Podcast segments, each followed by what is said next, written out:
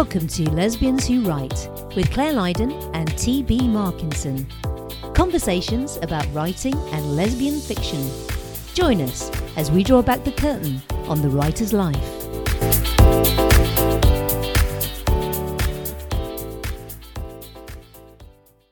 Hello and welcome to episode eighty of Lesbians Who Write. This week we're talking about how to market your first book. Joining me, Claire Lydon, is my co-host, the marketing guru, that is T B. Markinson. Hello T B, how are you today?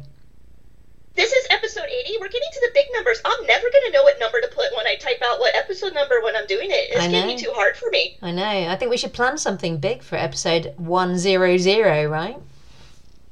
Like what? I don't know. Just like us lavishing praise on each other or something. Or just don't more. We do that. I was going to say more likely, probably insulting each other. I mean, we gotta let's keep it real. Yeah. I mean, come on, bitch. So tell me, what have you been up to this week? Oh, nothing really. No, this is this is launch week for Heart of Ice. Monday was the official launch, but it's it's still we're recording this on. I think today is Thursday. Is today Thursday? Today is Thursday. So we're like four days in the launch, and as everyone has learned from us. Man, launch week, doesn't it just fucking suck? it it drags, I think, as we remember from One Golden Summer. We were like, is it is it only one day one of launch? Is it day three? Oh my god, only day three. And I keep meaning, every time I launch something, I keep meaning to like make a, a cheat sheet for myself so I know exactly what I need to do for launch week. So I just like, you know, go through and tick it off. But then after I get done with launch week, it's like the last thing I want to talk about or think about, so I don't do it. But anyway, so, um... we have launched it. It's been a draining week, but um, the book is doing really well. The readers, um, the feedback has been fantastic. So, and I want to thank everyone who wrote a review, who purchased it, who shared it on sh- social media. You guys are fantastic. Neither one of us would have this career if it wasn't for such great readers. So thank you very much. I'm lucky to be part of a special genre with super fans. And in, in other news, in our book news, in One Golden... No, yeah. Is it One Golden Summer or Our, our Golden Summer? How quickly she forgets. She's moved on to the next book with the next co-author. She can't even remember the title of our book, everyone. Is it One Golden Summer? Come on, T V. You can dredge it up from that little, that, that bit at the back of your brain. Do you think it's One Golden Summer or Our Golden Summer? I don't know. I've selected the winners. We are running that giveaway this summer. Um, I selected the w- winners. The, all the winners have received the Amazon gift cards, and the signed copy is currently en route to Texas. The grand prize winner was so happy when I sent the email that I just got a thank you, thank you, thank you, and then another email to fall in with all the details I actually needed. But she was just so happy, and it made me happy to make her happy. It's a happy thing, making people happy. Giving a, giving is is better than receiving, as they always say. Yes, and then... in writing news, I'm still working on Dagny. I still don't have a title for that book. God damn it, I still don't have a title for it. And um, I had to take a few days off to prep launch um, for Heart of Ice, to prep the launch for Heart of Ice. And um, so now I'm going back and reading it from the beginning because just those few days off, I totally got out of the rhythm. Yeah, so that, that book's just never ending. I feel like it's, I've been working on it like since, you know, the beginning of age. Beginning of age? I don't think that's the right phrase. Uh, I, I can't even remember one golden... Our golden summer? One golden summer? I was just going to say, I was just going to give you the answer, but it is One Golden Summer, and I think that you knew that because you said one at the beginning. Yeah, but I had it typed One Golden Summer, and then all of a sudden I was like, wait, is it Our Golden Summer? I know it starts with an O, and it's only three letters. Let me just say that R or one would have been great. It would have worked. I don't actually think you've been working on your Dagny, a k a the Christmas book, that long. I think maybe um, you've just been uh, weaving it in and out of so many different projects that maybe you've started and stopped uh, a few times.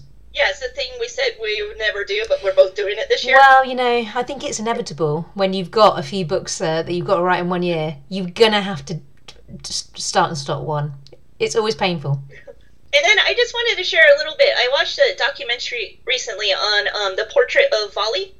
Um, it was a painting that was done before World War Two started. And it was an interesting documentary um, because this it was owned by a Jewish woman who lived in Austria before the war started.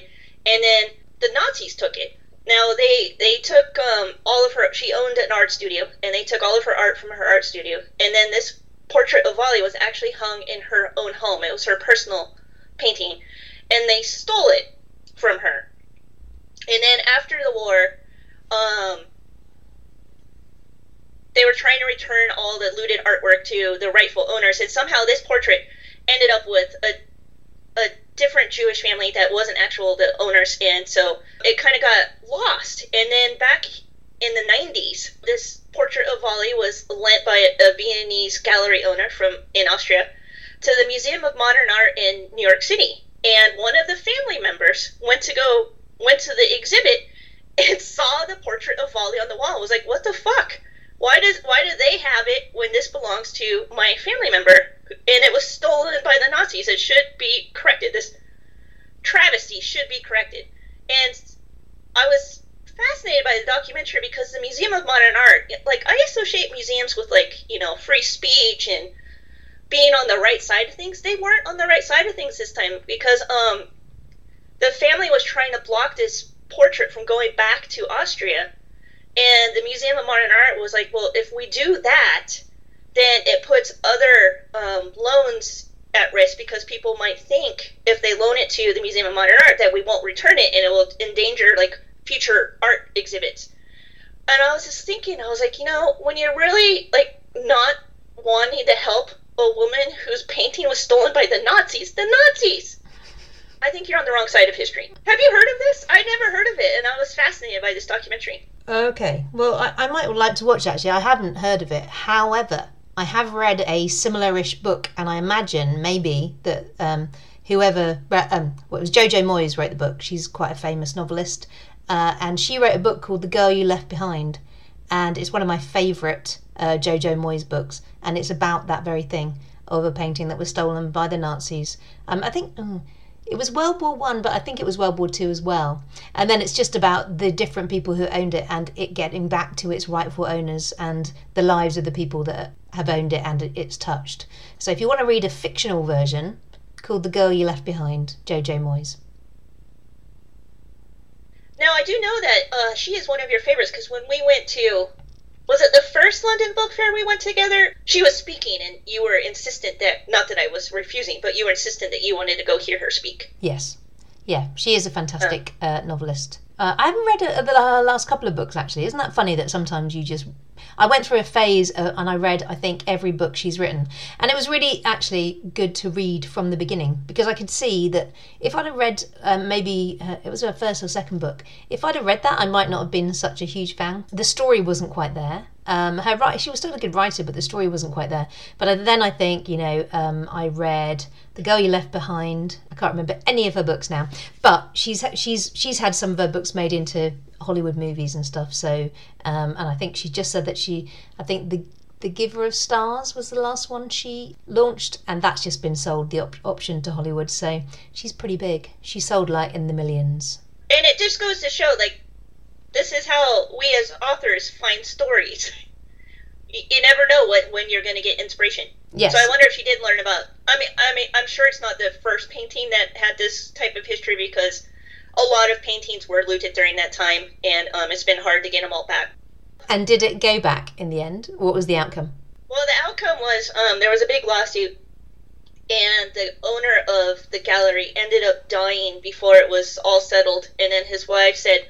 Well, he always wanted to uh, make restitution, so the painting ended up going back to the gallery owners, to the gallery, but I think they ended up paying out like nineteen or twenty million. So it was kind of a, maybe a hollow victory. I mean, I, I, that sounds like a huge sum of money, and it is, but after like years of uh, legal battles, I don't know how much to actually family, it was probably mostly lawyers. Interesting. Yeah, it was interesting, and... It, it, again, with your, your book connection, it just goes to show how little things like that, well, not little things, but how little things just kind of burrow into our heads and we end up putting it in the story, and it might not be right away. I think you said your, your flood story, you were thinking about it for a very long time before you actually wrote it.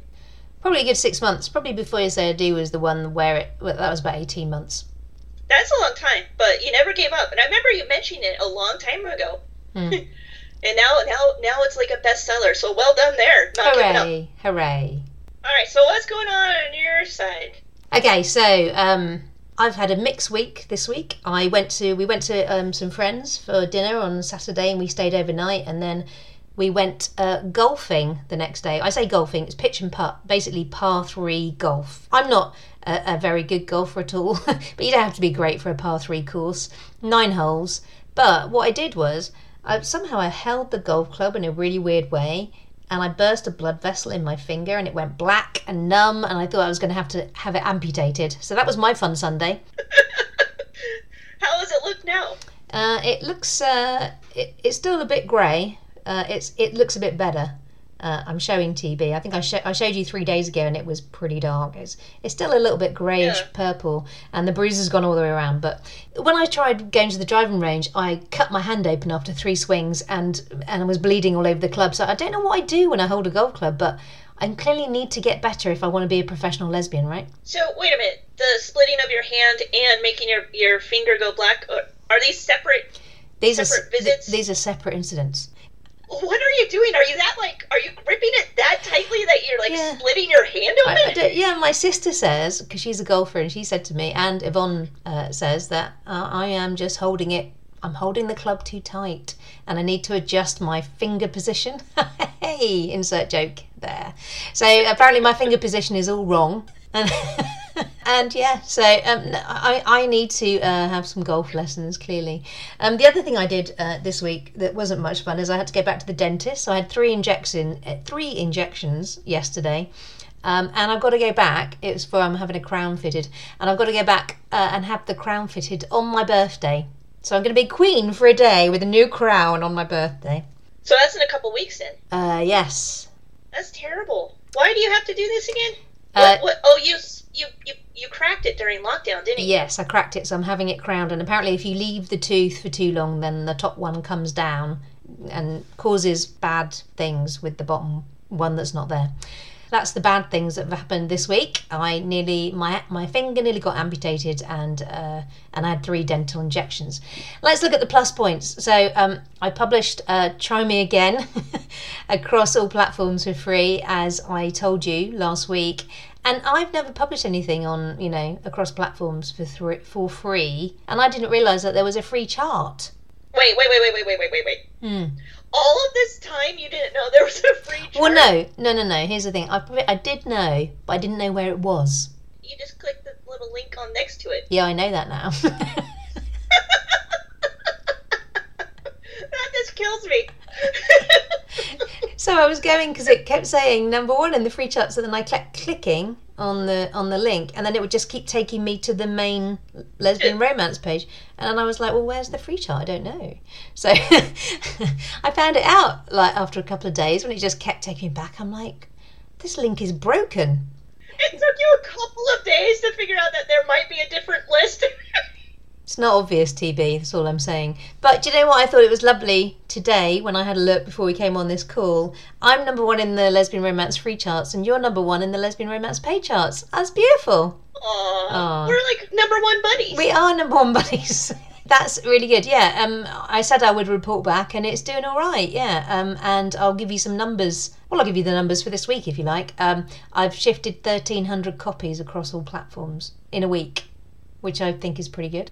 How are the numbers for the newsletter? Have you checked those? They've gone up slightly, but I wouldn't expect it quite yet, maybe. My newsletter numbers are pretty steady, but I would think that maybe it would be a more of a as people read it. But I'm quite pleased with um, the shifting of that, and, and I'm number one, and who knew? I didn't even know that was possible. The one thing I will say is that I'd like some reviews on it now, because what I didn't realise as well, you see, is that when you put it up on the all the different platforms, then it's just like a, a normal book. Because well, what do you mean? I'm not, well, no, I'm not following. Well, all my free books, oh, they've never been available. You should have done the art. Yes, yes. I should have treated it like a new launch, and I didn't, because I wasn't aware, because I've never done this before. So, you know, again, we're all still learning all the time, because I've never done this. And I have now, I've started to get some reviews, but some of them, like, I just got a, a, a couple of, you know, not that great star reviews, and the reason is that the book's too short, even though it says clearly on the front novella. So um, I'm going to have to try and get some reviews to uh, counterbalance. So I think some people are just expecting it to be a full book, and it's not. So that's a, that's a, probably an issue. I have heard that on free books, where people just do sort of review it like that. But we'll see. But it would be nice to get a few more reviews. There you go. It's the first time I've done it. I'm pretty pleased with week one.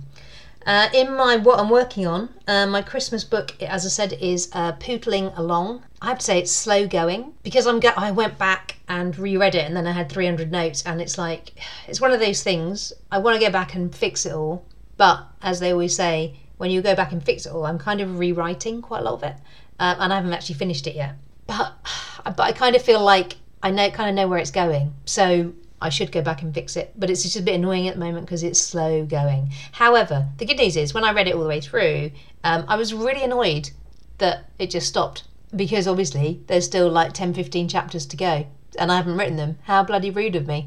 So um, I'm still got to write those, uh, but my deadline is for that is my birthday. So I've got a couple of weeks uh, to get all the first draft done and it should be doable. Man, your birthday sounds like shit this year. I know, right? I don't want you to ever plan my birthday festivities ever. Happy birthday to me. You've got a deadline and a dental appointment. Luckily, I'm going out for dinner that night. And I did say to my dentist, because he wanted me to come the day after, and that's when I'm going away. And I said, well, no, I can't. I'm going away. And he's like, oh, well, you have to get it done within, like, two weeks. And I said, he said, well, what about the fourteenth? And I went, oh, it's my birthday. And he's like, and I, and I asked him if I could uh, still go for dinner. He said, yeah, yeah, absolutely. So I said, okay, I'll come in. Anyway, and the other thing I did this week is I bought some new craft courses. Now, this was at uh, W M G Publishing, which I bought my courses from before, and they had a half price sale uh, on. So I bought a couple, because I found those uh, useful when I've done them before. Um, so I bought a couple, so now I've got three in the bag to do online video courses. That will be something to do uh, towards the latter half of the year. Right, let's get on to comments. What you got, comment Monta? All right, so we had a comment on last week's episode from um, Jan, who wants us to speak more French whenever possible, because we just completely butchered French. uh, pas, pas de problème, Jan. Pas de problème. What does that mean? That yep. means uh, no problem. All right, and then um, Jan just said thanks for the laughs and info. Also, we had a comment to our email account from Emma, and the email is, hi, ladies. Love the podcast. I have a question for you both. Why do you think that a lot of characters in lesbian romance are older, forty plus? My friend and I were discussing this, and she thinks it is because the audience reading the books are older. What do you think? No, I would say that most of the characters aren't over forty. Are they? Well, see, that was the question I had, because I wrote my first age gap with Harper Bliss a couple years ago. So that was my first time I explored the older woman, younger woman. And I... And then um, The Miracle Girl, um, since it's a second chance story, that she's in her forties. But I was trying to think of my other characters, and I'm like, I think they're, like, Girl Love Happens, they're very young. The Lizzie series, she's, like, in her twenties when it starts. So, yeah, I was kind of, but maybe she's reading more age gap, which mm. I think you can't really make it not someone older. Yeah. That's, like, because it goes against the whole... age gap? uh, yeah, maybe. I mean, I think I have had my share of uh, forty plus characters. There is no doubt about that. But I think that's maybe just because I'm getting, I'm in my forties, so I understand that, you know, it's not that old. There's still a lot of life in me yet. But I, I, I would say that most most lesbian romances characters are in their, still in their twenties and thirties. My, my sweet spot, I think, is my late thirties, early forties. Do you get a lot of emails from people asking for um, romances for... people at sixty and above? I get that quite a bit. Yeah. Yeah, I haven't I haven't done that one yet. No, I have. Uh, I, have I do get a request for it. Yeah, I have been thinking about it. So that's it for me on comments. Do you have some on your side? Uh, I've only got one from Neen again, who listened to episode seventy-nine, and she said she got a little teary listening to us encourage her to write le- the lesbian fiction novel that she wants to. So she gets another mention now. We're trying to make you cry again, Excellent. Neen. Well, also, we just want to say... Um, everyone should write lesbian fiction. Yeah. Don't let the haters bring you down. All right, let's go on to the big question of the week, which is, how do you market your first book? Now, uh, we, we've had a little powwow before. We split this up into twelve points. Um, so I've got six. T B's got six. Anything to say before I get going on my merry way with my first six, T B? Well, I was a bit hesitant about this episode because I think one of the issues I get when people send me emails and everything about, like, they want that special sauce, that that magic that you can just, like, put, you can just institute this one rule and all of a sudden you'll have a bestseller and you'll make a lot of money and you don't have to do a lot of work. And um when I was writing down my tips for marketing, I realized a lot of my tips are long-term tips. So I think I'm going to annoy some people, because it's not going to be that one, like, you can hit that special button on your keyboard and all of a sudden you're going to be, the, the money's just going to be rolling in. It doesn't mm. happen that way. No. Well, fuck you. I don't want to listen to this anymore. Why aren't you going to give me this special button and the special sauce? Wow, you, you dropped the F-bomb this time. Yay! Yay! You were known as the F-bomb girl and I was getting a bit jealous. Right. Wow, okay.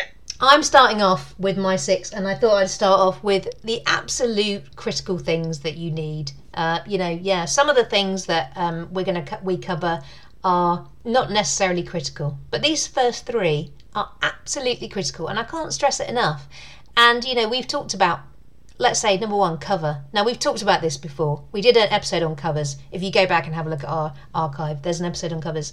And we said in there that lesbian fiction covers are still a little bit wanting. And if you want to stand out from the crowd, get a good professionally designed book cover. It, it's, it says that people judge a book by its cover, and it's true. They do. So don't believe anyone who tells you that they don't, because they do. And what you need to do to sell books is to get a cover that entices readers in. It's got to be legible. The title's got to be legible. Don't have a title in white writing over some grainy picture that you can't read. It's your name should be legible. Um, it's got to work as a thumbnail, because that's going to be mainly looked at on a phone or, or a laptop screen. It's got to be one that works in your genre. So have a look in the genre and see what's working and what's not. And um, yeah, copy it. And it's got to tell the reader what kind of book they're going to get at a glance. So if it's a romance, it should be romantic covers. Pink, red, gold, sunsets. If it's a thriller, it should be spiky colours, and it should probably have a mysterious person on the cover. It's true that you can always change later. You didn't, you're not wedded to one cover, but you should try and get it right the first time. The best way to do that is to work with a professional designer, and they're not as expensive as you think. Um, and if you really can't afford it, you can get a made-to-measure cover, and some of them are really good. Uh, and you can get those, you can pick those up for as little as twenty-five dollars. Um, I've, I've picked one up for twenty-five bucks. I think the last one I paid seventy-five bucks. So um, they're affordable. And remember, if you're, if you're going into anything, it's going to cost you money up front. If this is a hobby or a business, it's going to cost you money. If you get a good cover, it's going to pay back. Um, I made the mistake with London Calling. I didn't look at the genre. I knew nothing about it. And my first cover looked like a travel book. So don't make my mistake. But as I said, you can always change it later. Yes, I agree with that. So that's a that's a that's a good tip. I mean, it's very actionable before you publish. Just get a good cover and stop dilly-dallying and going, oh, I don't know if I can afford it. You you can't not afford it. Number two, editing. Now, a lot of people might say, I can just put my book out, right? I'm pretty good at grammar and that, all that. You won't see your own mistakes. This is an absolute key thing. My pet thing when I'm writing is um, I miss out words. So I put I, I think that there are words there. If if I put one of my books out and didn't have it edited, probably about ten percent of the sentences would have missing words. Um, I know it's something, uh, but I can't see it when I read it back. And my beta readers will tell you this. They have a good old chuckle at it. Copy editors and developmental editors and proofreaders, they can be expensive. Here's the things that you definitely need, in my opinion. You don't absolutely need a developmental editor, although it's good to have. But you can get beta readers and you can get feedback to do that. But I think you definitely need a copy editor, and I think you definitely need a proof editor as a min- minimum. Because if readers see spelling mistakes or grammar mistakes or bad sentence structure, they won't come back. I wouldn't. Um, and you've only got one chance to make a first impression, so do that. And also really, really, really concentrate on your look inside bit, your first ten percent, because that's what a lot of people sample before they buy, uh, buy your book. So beta readers can act as a de- developmental editor stage for you. But again, get get people to beta read for you that like the genre. You know, I gave my first couple of books to people who don't actually like this genre, and uh, so got bad feedback. Also, with my book, with my first book, I did get it copy edited uh, by a friend of mine who was who was a copy editor. So lucky for me. But I wouldn't have put it up without getting it copy edited. I just wouldn't. Um, and lucky I didn't, because it would have just been full of missing words. What are the words you're missing? Like, are, is there like a certain one that is constantly just dropped? Uh, no, it's just little ones like, you know, an, the, of, it. But anyway. Number three, blurb. Now, blurb is one of the hardest things to write. That's the your description that's going to go on all your all your Amazon and Kobo and whatever um, Apple, whatever other platforms you put it on. The, the book description. Now, it's been well documented that readers buy a book based on the cover and the book description. Those two things are the most important things, yet blurbs are quite often dashed off in the last gasp of when you're really sick of your book and you've read it five thousand times and you're like, oh, I don't know, how do I, how do I condense all this? And then you write it and then you dash it off and it doesn't actually tell the readers much, it doesn't pull them in, it doesn't make them feel. So here's my tips. Write it a few times. Write it at least five times. Write it when you haven't even written the book. Write it ahead. And then write another one in the middle, and then write another one at the end, and see how they compare, and see if you can take little bits of those and put them together to make a really killer blurb. Ask a question at the beginning. Like, for instance, with Before You Say I Do, it was, she checks back of book, what if you fall for your bridesmaid? And for one go- and for One Golden Summer, it was, would you trade fame for love? So we're asking a question, and we're putting the reader, you, into the heart of the story, and that is half the battle with the blurb. It's got to make make the reader wonder, what would they do if they were put in this situation? And then it shouldn't be a synopsis of your book. It should just be a blurb that hooks readers in, tells them what to expect, but gives them, makes them overwhelmed and have a visceral need to read the book. It should give them all the feels. It should be emotion led, not plot led. And end it with a call to action, a C T A. So what could your call to action be? It could be like, buy this book today, or sub- download this story of forbidden love and submerge yourself in lesbian romance today. That's a good one, right? Do you actually have that on one of your call to actions? I do. Which one? Oh, Before You Say I Do. I was just reading the back of the book. I did. I know. I guess I never noticed that. That's a. That's an interesting one. Yeah. That's a, I'm I glad that would get a lot of. No wonder your book sold. Submerge yourself in lesbian romance. Drown in it. Go on. So, T B, I've done three. Do you want to do three? All right. So my first tip is, again, remember, I'm the very long-term thinker. So my first tip is treat it like a business from the very beginning. Um, I know this business draws creatives. There's a reason for that, because creatives want to write. But treat it like a business, especially if you're an indie. You have to think about not just the writing side. There's like... I know this is a very simplistic breakdown of it, but there's three sides to the business. There's the writing, the project management, and then the marketing. And a lot of people hate the marketing side, but if you treat it like a business, it just has to come, it just has to be in your umbrella of what you're going to have to do. So from the very beginning, you have to discipline yourself and you have to stay focused on your writing business. The next tip I have is have a website. A lot of people hate this tip. They don't want to have to set up a website. They feel like it's going to be um, scary and it's going to be a lot of work. But your website, like it goes back to my first tip, treat it like a business. Your website is very crucial. So you need to set up an author website. Um, on my author website, I have pages for the books, I have a bio, and I have a blog. And your website becomes a crucial aspect of your career. What do you think about that?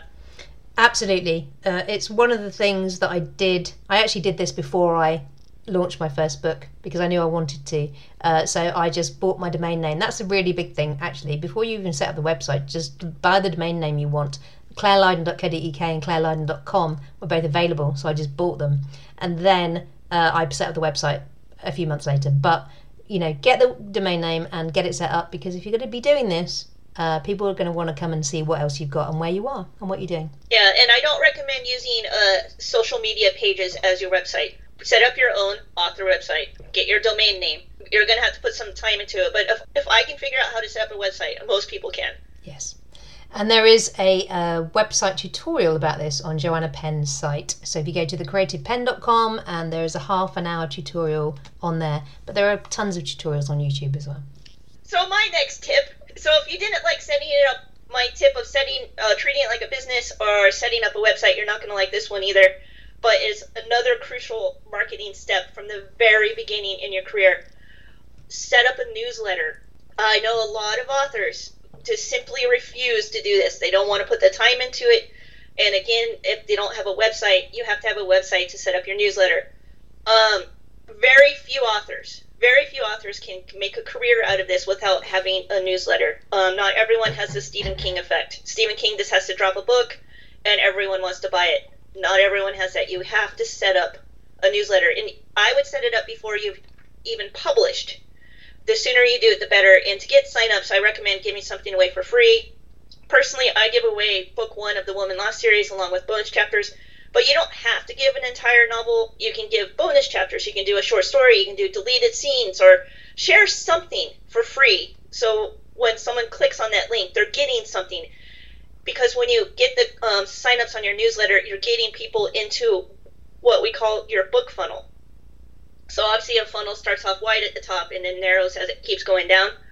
And so when you start putting people into your book funnel, you're building a relationship. And people want to buy books from people that they trust. You have to have that your readers trust. And one of the ways to do this is through your newsletter and through your book funnel.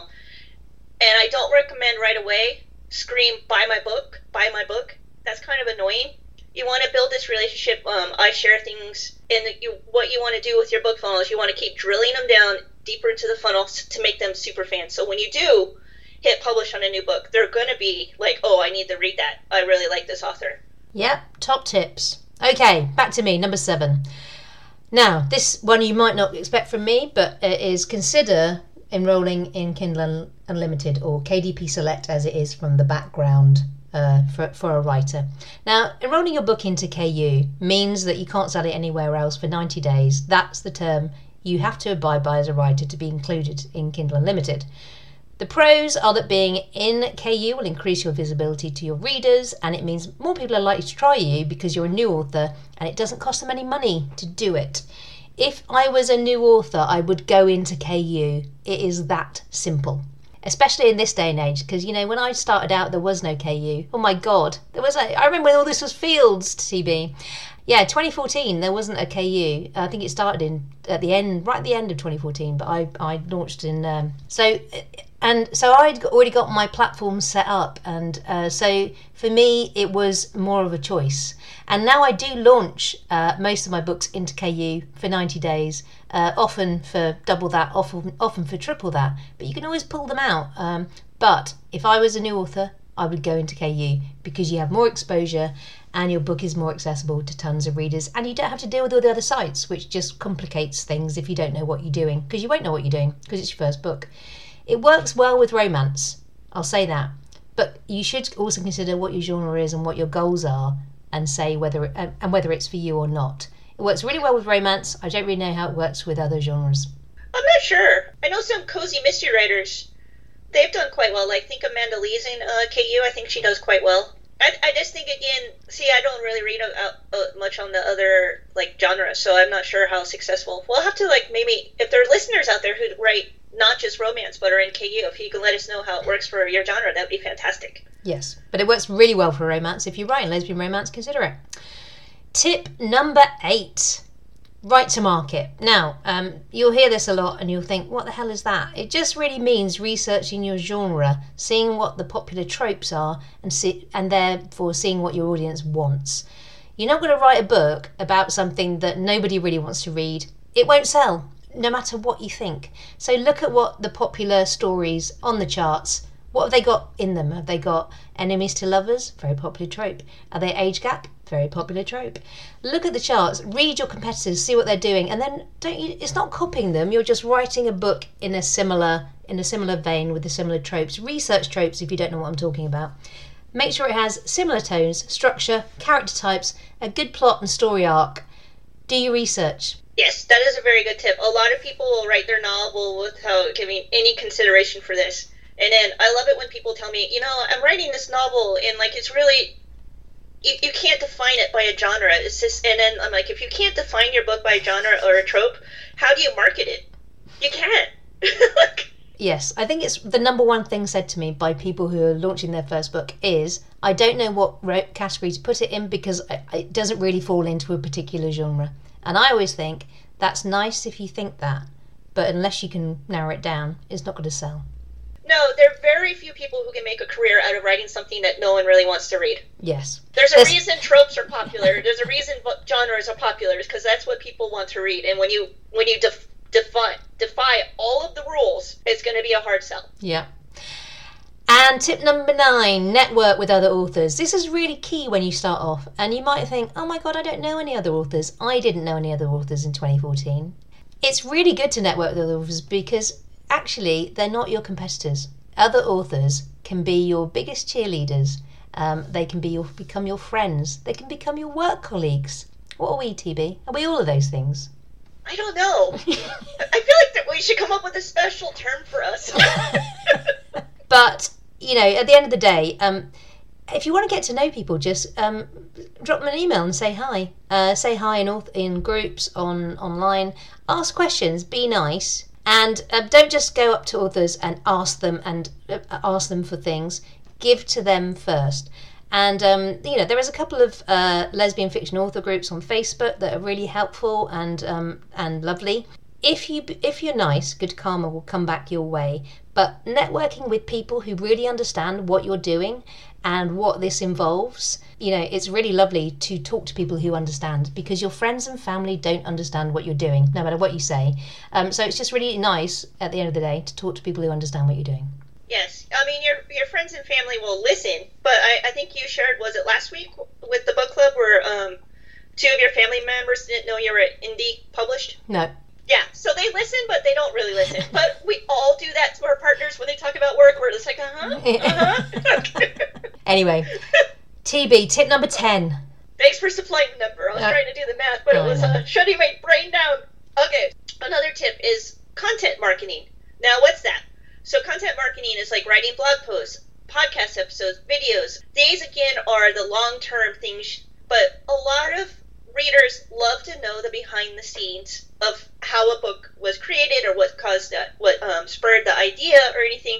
Uh, recently, I shared a behind the scenes chapter about our co-write, One Golden Summer, I think. And, um, well done. You know, that's just going to mess with me the rest of my life. I shared a, Claire had, I'm already getting flustered because I have to mention the sex word, or I just mentioned it.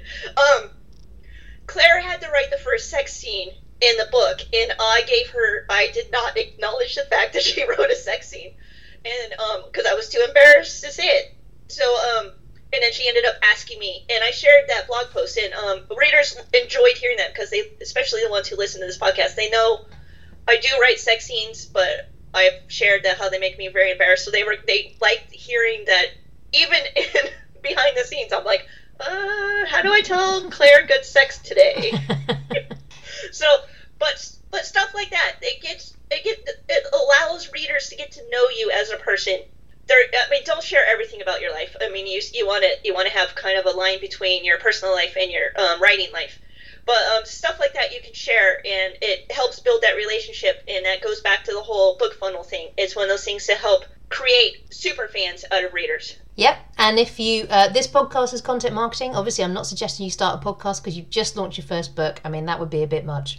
Um, but you could ask, you could see if there's any uh, podcasts that you could ask to be a guest on. This is not one of them, but I'm sure there are other ones that you could ask to be a guest on. Yes, I would I would find podcasts who actually do interviews of authors. Again, when you like it's like when you approach an author, don't immediately just ask for something, offer something, and also know the format. I get requests all the time for um, people who want to guest blog on um, iHeartLesvic, and my favorite one is how to um, deal with men who snore. And iHeartLesvic is dedicated to lesbian fiction, so articles about men who snore is not the ideal fit for that website, but I get that a lot.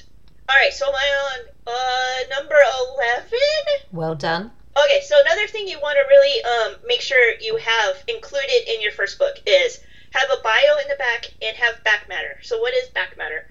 Back matter is going to include like your newsletter um, link. So if you have an offer for um, a freebie, because you want to get people to sign up after they've read the book, and if they like it, they're they're more... they might sign up for your newsletter, so you want to include that in your back matter. You want to have an engaging bio. I mean, don't drone on and on about yourself, but kind of make it short, snappy. Make people want to get to know you better as a writer. Once you have more books, I know we're talking about people who have are just getting ready to publish their first book, but it's one of those things to keep in mind um, later down is when you do publish more books, update your bio, update your back matter, make sure everything's fresh. Now, I have to confess, I need to update all of my back matter. It hasn't been updated since two thousand eighteen. I'm in the middle of going to... I'm going to start making some tweaks to my newsletter um, offer, but I can't do that quite yet. So when that happens, I will be doing all the back matter. Aren't you jealous, Claire? I get to upload everything again. I did that uh, this year, last year. I think it was last year. And it was just one of the most joyous weeks I've ever spent. Oh, yeah. I'm really looking forward to it. Yeah. I'm sure there will be no crying or screaming or anything. All right. So tip number twelve. Don't forget you have an Amazon author um, page. You can, you, you're going to have to sign up for Amazon Author Central. And what you want to do is um, you want to include a bio there, because so when you when a reader goes to your Amazon page or they click a book, you'll notice sometimes the, the link, the hyperlink for the author will go to this like a blank page, because an author has not taken the time to add a photo, if you have a photo or an image that you want to represent you, um, or a bio or anything. But you need to go into Amazon Author Central, set up an account, and you want to claim your book. This is going to be, you're going to have to do this every time you write a book. You want to claim your book.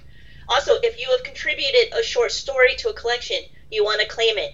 It's one of those things you want to, um, it helps with your street cred. The, you want to keep getting books on your page. So, but don't forget to actually claim the book on Amazon Author Central. Yes, and one other thing, uh, that confused me the first couple of times I published. I didn't really understand that. And um, I just kept thinking, well, I've got an author page, but my book is not there. That's because I hadn't claimed it. So you have to go into Amazon Author and just, you, it, it says add book, and then it just comes up. You put the the I, the A S I N number in, or your or your author name or the book title, then it comes up, you just click claim, and then within like seventy-two hours the book is on your author page. Well worth doing. And also make sure that your photo and your bio, I would say, are the same across all platforms that you're doing. If you're only doing Amazon, you only need one. I'm still battling WordPress with my author photo, but Do- but I keep trying, damn it. I keep trying. So those are those are my tips. And I know I gave most of them were long-term tips. I'm sorry, there is really no special formula to get a bestseller. It you it takes time. You have to keep doing it, and you have to keep doing the same things over and over. But it does pay off. If you want to make a career out of this, it does pay off. All those little things you do pay off in the long run. They do. We should stress as well, you'll notice that advertising was not in these tips, because I don't think that you should be advertising your first book. I think you need somewhere for other for readers to go. Uh, I made the mistake of doing it, and I think it was money lost. So we're not saying don't advertise, but we're saying get a few books under your belt first, because the best advertising is your next book. Yes, they always say if you want to uh, make money, you have to keep writing. You're not, it's very rare. I'm not saying you can't, but it's very rare to publish one book and then ride off into the sunset. But I'm still dreaming of that sunset, even though I don't really want to get on a horse because I don't like them. So uh, maybe I'll just get on a... No, I'm scared of motorbikes as well. I'm just going to walk off into the sunset, okay? I love that One Golden Summer has a, a hot chick on a bike and you don't like motorcycles. I wouldn't be that person on the bike. I'd be like, oh, no, don't worry, I'll get the bus. Thanks very much. Right. Yeah, nothing says sexy romance like getting on the bus. One Golden Bus. That's our that's our follow-up. One Golden Bus. Or our Golden Bus is our Golden Bus. Right, on that note, thank you so much for listening. Um, do let us know if uh, these uh, first book marketing tips have helped you. I hope they have. Or if they've made you think. Uh, leave us a comment on the website. Tweet us, email us, Facebook us, or Instagram me. And join us next week when we'll be asking the question, how do you recover from the highs and lows of a book launch, replenish your energy, and then get ready to do it all over again? Wow, that's a timely question, Claire. Yeah, it is. Timely. Actually suggested by T B, who's going through this right now. So um, join us next week when we'll be answering that. Until then, have a lovely week. Stay safe. Keep writing. Bye, everybody.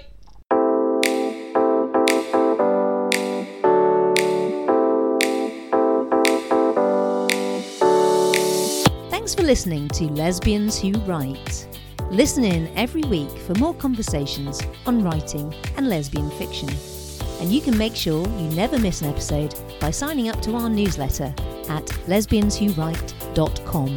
Also, if you could take a moment to leave a review wherever you listen to this podcast, it would help more people to discover us. Thanks so much, and see you next time.